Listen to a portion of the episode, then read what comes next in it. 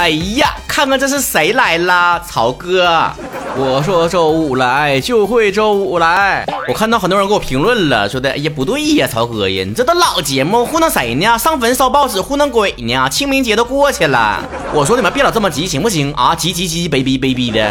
你们这些一直追随我的粉丝，当然知道我每一天都在更新啦，但是那些三年都没有跟随我听节目的粉丝们，你让他们怎么办啊？他们只是没有关注我的微信公众号主播曹晨，我的微博曹晨亨瑞和小红书曹晨亨瑞而已，他只是不知道我换平台了而已，他们有什么错？对于那些已经很久没有听我节目的人，我只想说既往不咎，下不为例啊！曹哥再给你们补救措施，除了每周五更新一期新的栏目之外啊，以后的剩余六天都会补档以前的老节目，没听过的当新节目听啊，听过的你就温故而知新。好了，不废话了，这么长时间没更新新节目了，我们就不要前摇太长了，攒了好几个月的私信我们来读一下吧。无赖正义说，曹哥，如果你有对象，而且你对象问你你手里面有五百块钱，你的前任找你借两百块钱，而我找你借一百块钱，你还剩多钱？嗯，还剩八百。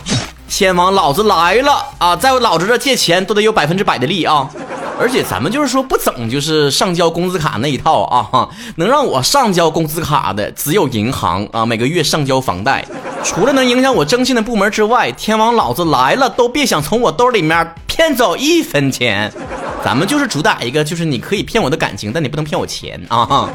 要是谈个恋爱手里面只能有五百块钱的话，哈哈，那么单身一辈子那将是一个非常完美的一个祝福了。今天何梅瑞说了，曹哥有一段话我觉得能够缓解你的年龄焦虑，就是说三十岁也太老了吧？不是的，你来到这个世界才这个三十年呢，并且前二十年里面你没有办法自由的喝酒开车或者对自己的行为负责，所以醒醒吧，你简直就是花园里面刚刚新开的花朵。也还好吧，你们见过像曹哥这么没心没肺的拥有这个年龄焦虑的人吗？我从来没觉得三十岁怎么样啊啊，除了就是每天就是爱好变成了揪白头发之外。这段话我之前看到过了，简直写进我的心巴里了，真的。就一到三十几岁，那觉得自己生活无望的人，你是咋想的？你读书大学毕业都二十多岁了，是不是？中间呢经历了几年那个职场新人期，你再往后挪一挪，三十多岁是不是人生最巅峰的时期？你人生的前二十几年是不自由的，你必须和家里面乖乖的，对吧？两点一线，然后去学校读书。刚上班那几年你必须乖乖的去上班，不然的话你连房租都挣不出来，那你现在你就自由多了，对不对？哎，你想怎么样就怎么样，你今天不想干了，哎，老子这个破班今天就上到这儿了，想随时出去玩，哎，班主任和这个教导处主任只能在我朋友圈点赞啊，前提是你有积蓄啊，呵呵，这对象咱想处就处，不想处别人也只能说哎呀快找对象吧，你急死他，我就不找你，能把我怎么样？所以每当我看到一些三十多岁的人怀念自己高中时期，我就不理解了，你真的是这么想的吗？你成天在 Q Q 空间里面改签名说老子的青春伤不起啊的时候可不是这么说的。咕噜噜说了，葡萄酒开了都要醒五分钟，人醒了却要立刻去上班。你咋能这么想呢？你醒了去上班是能挣钱的，葡萄酒醒了之后只能被别人喝到肚子里，经过消化再当成废品排出去。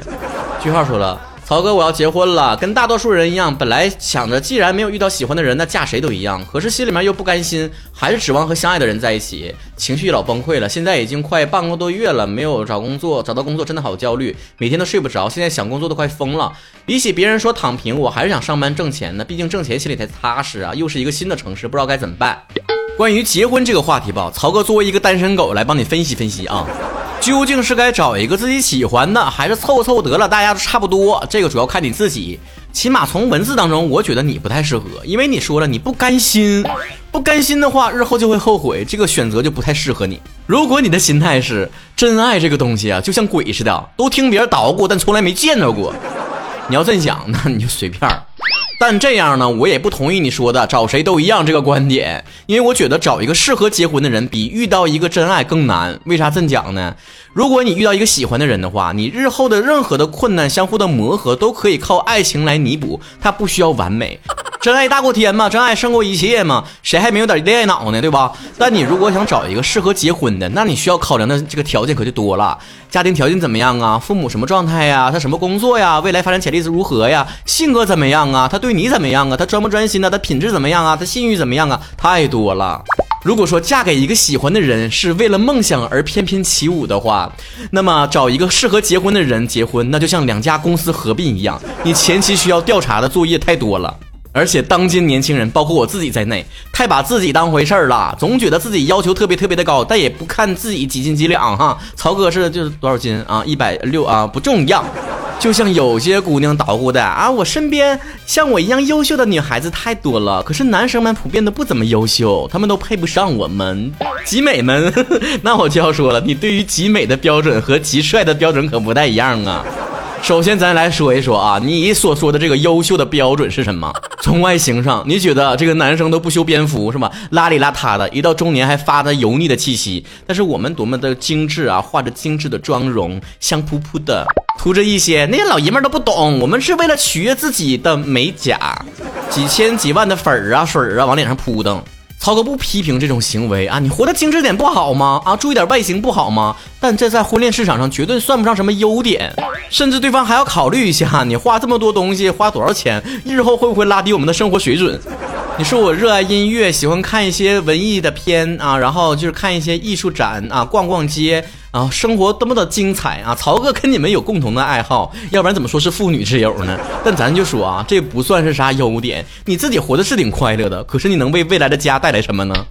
小的时候都觉得吧，婚姻是爱情的最终形式，但现在就会觉得婚姻可能有的时候是一种利益交换，说的世俗一点呢，就是互相物化嘛。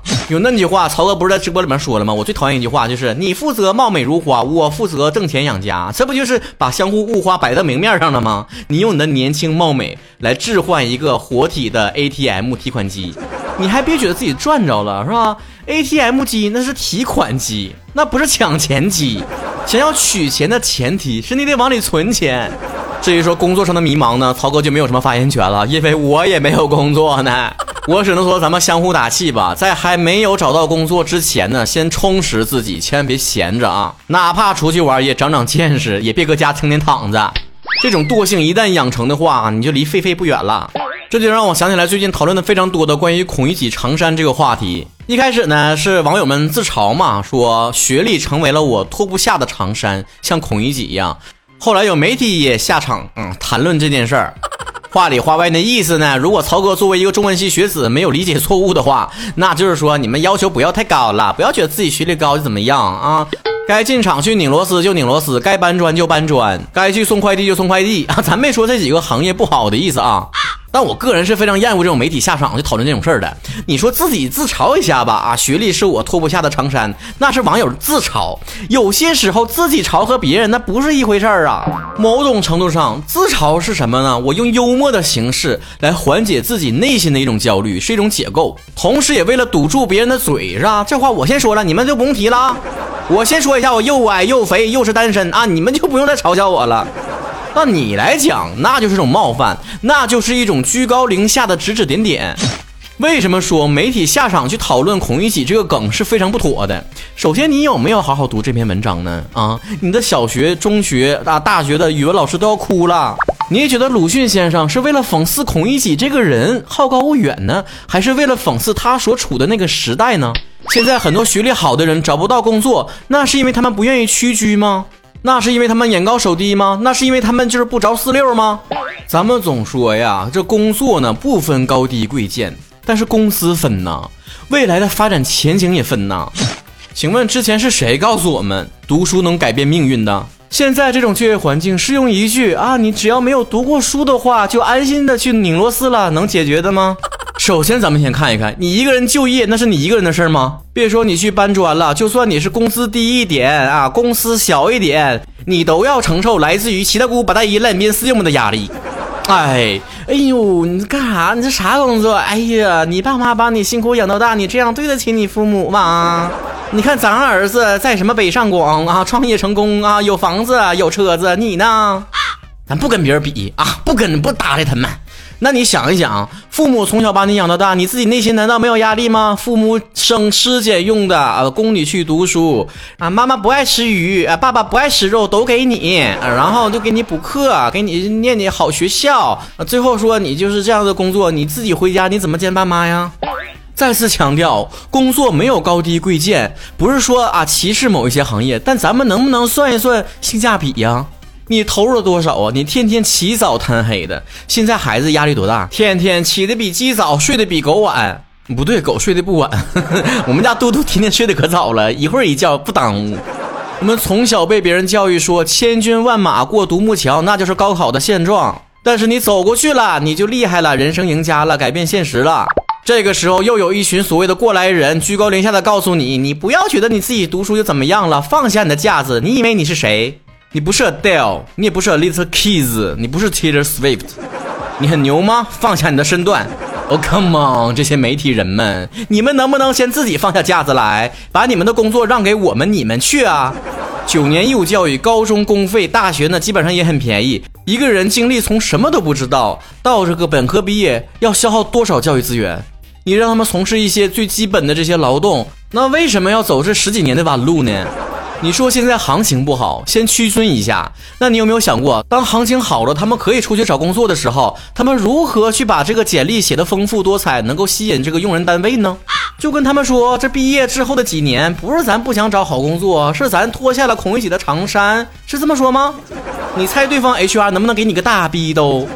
还有一个现实问题，你让这些刚毕业的大学生去从事那些工作的时候，那原本在这些基本的劳动岗位上从事工作的人，他们该怎么办呢？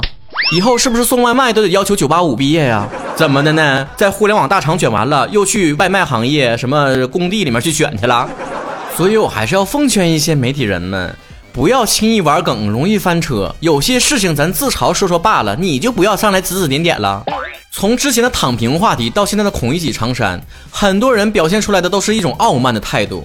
每一天呢，什么当代年轻人这五个字能上八百遍热搜，咱也不知道当代年轻人究竟得罪谁了。如果你完全不了解当代大学毕业生以及年轻人的处境，你可以完全啊放下你的架子，从零开始试一试，看一看吃不到时代红利的你还能不能混到现在这个高度。高处不胜寒呐、啊，别人只关心你站得高不高，只有曹哥关心你冷不冷啊，站着说话的腰疼不疼。换个轻松点的话题吧。葫芦噜说了，好消息，放假回家之后看到年龄相仿且很帅的男孩子。坏消息，他喊我姑姑。喊姑姑能咋的？杨过跟小龙女还叫姑姑呢。真正的坏消息是，你们其实有血缘关系。